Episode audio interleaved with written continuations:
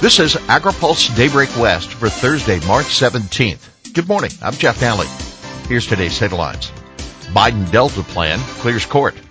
Lawmakers getting update on fertilizer spike and Stabenow hopeful on Build Back Better money. Judge clears Biden Delta plan to replace Trump's biological opinions. A federal judge is allowing the Biden administration to replace Trump era biological opinions on endangered Delta fish with a temporary plan as federal agencies seek a permanent replacement. The Newsom administration is a partner on the new plan. Environmental and fishing groups were seeking an immediate halt to the 2019 biological opinions and more stringent protections than those in the interim plan. Irrigation districts, on the other hand, were supporting the original opinions, arguing the calendar-based pumping operations were outdated and the Delta needed a more flexible management approach.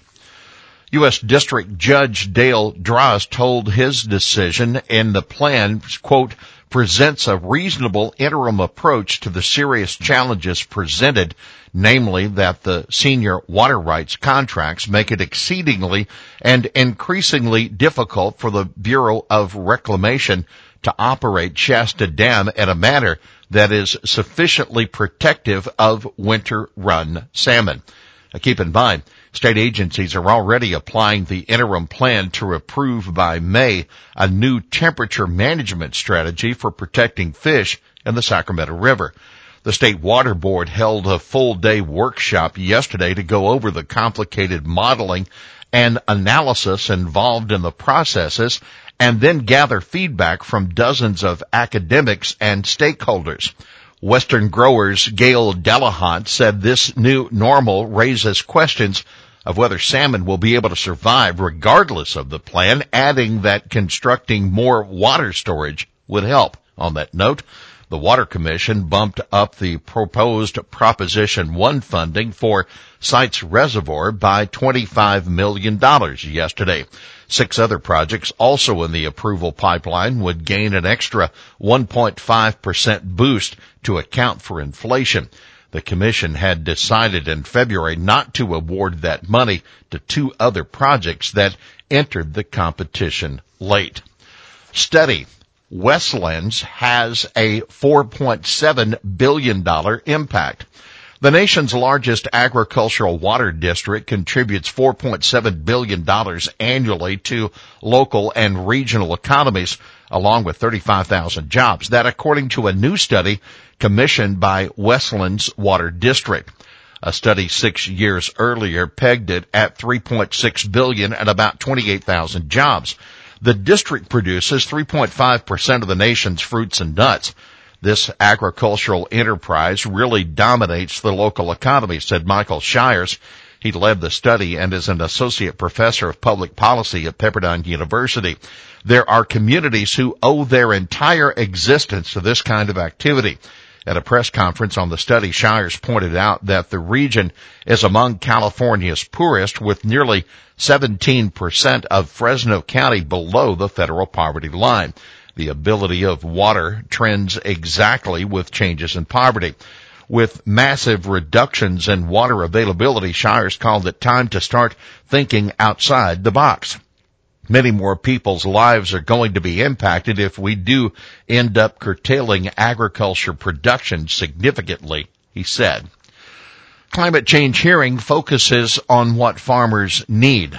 More technical assistance and streamlined application processes for conservation programs would help farmers adopt practices to reduce greenhouse gases. Lawmakers were told at a hearing on how the next farm bill should address climate change.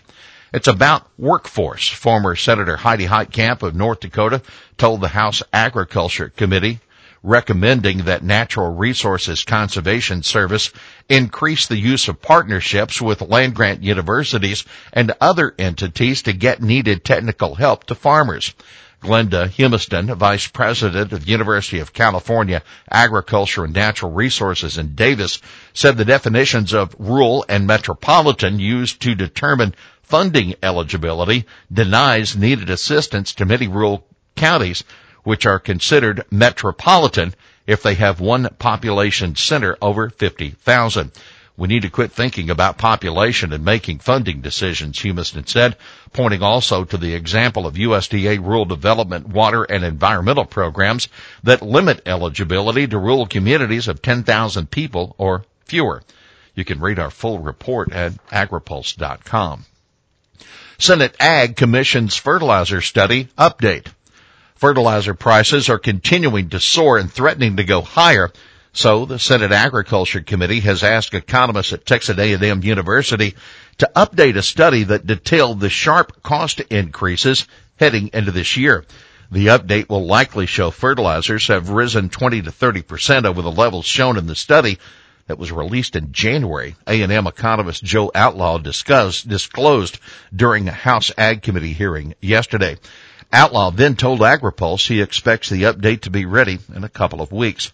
The original study said fertilizer costs, including import tariffs, rose an average of $688 a ton from late 2020 through October 21.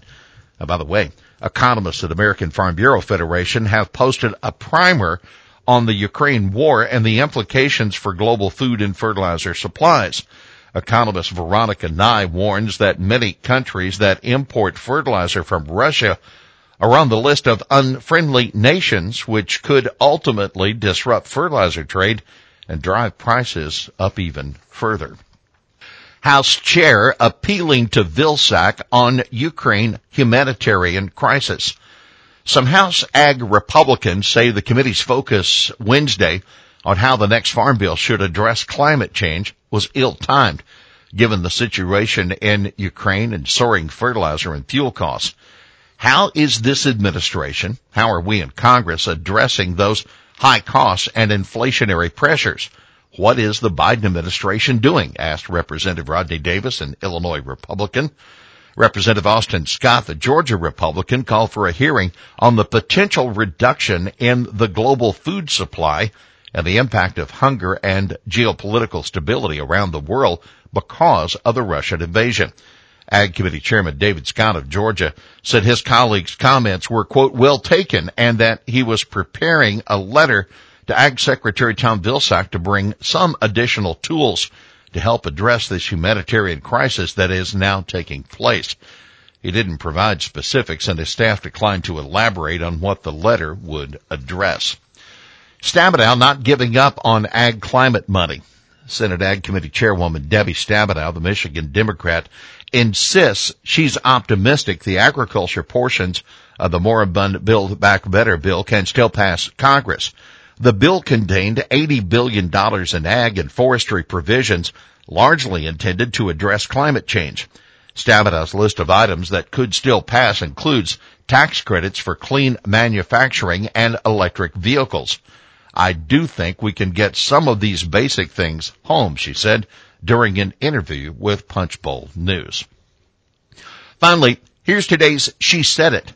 Faculty and staff at land grant universities across the nation recognize that their work takes place on behalf of a greater good, a broader goal, and a common vision that is much bigger than their individual achievements. That's at the House Ag hearing yesterday. Well, that's Daybreak West for this Thursday, March 17th. For the latest news out of Washington, D.C., visit agripulse.com. For AgriPulse Daybreak West, I'm Jeff Nalley.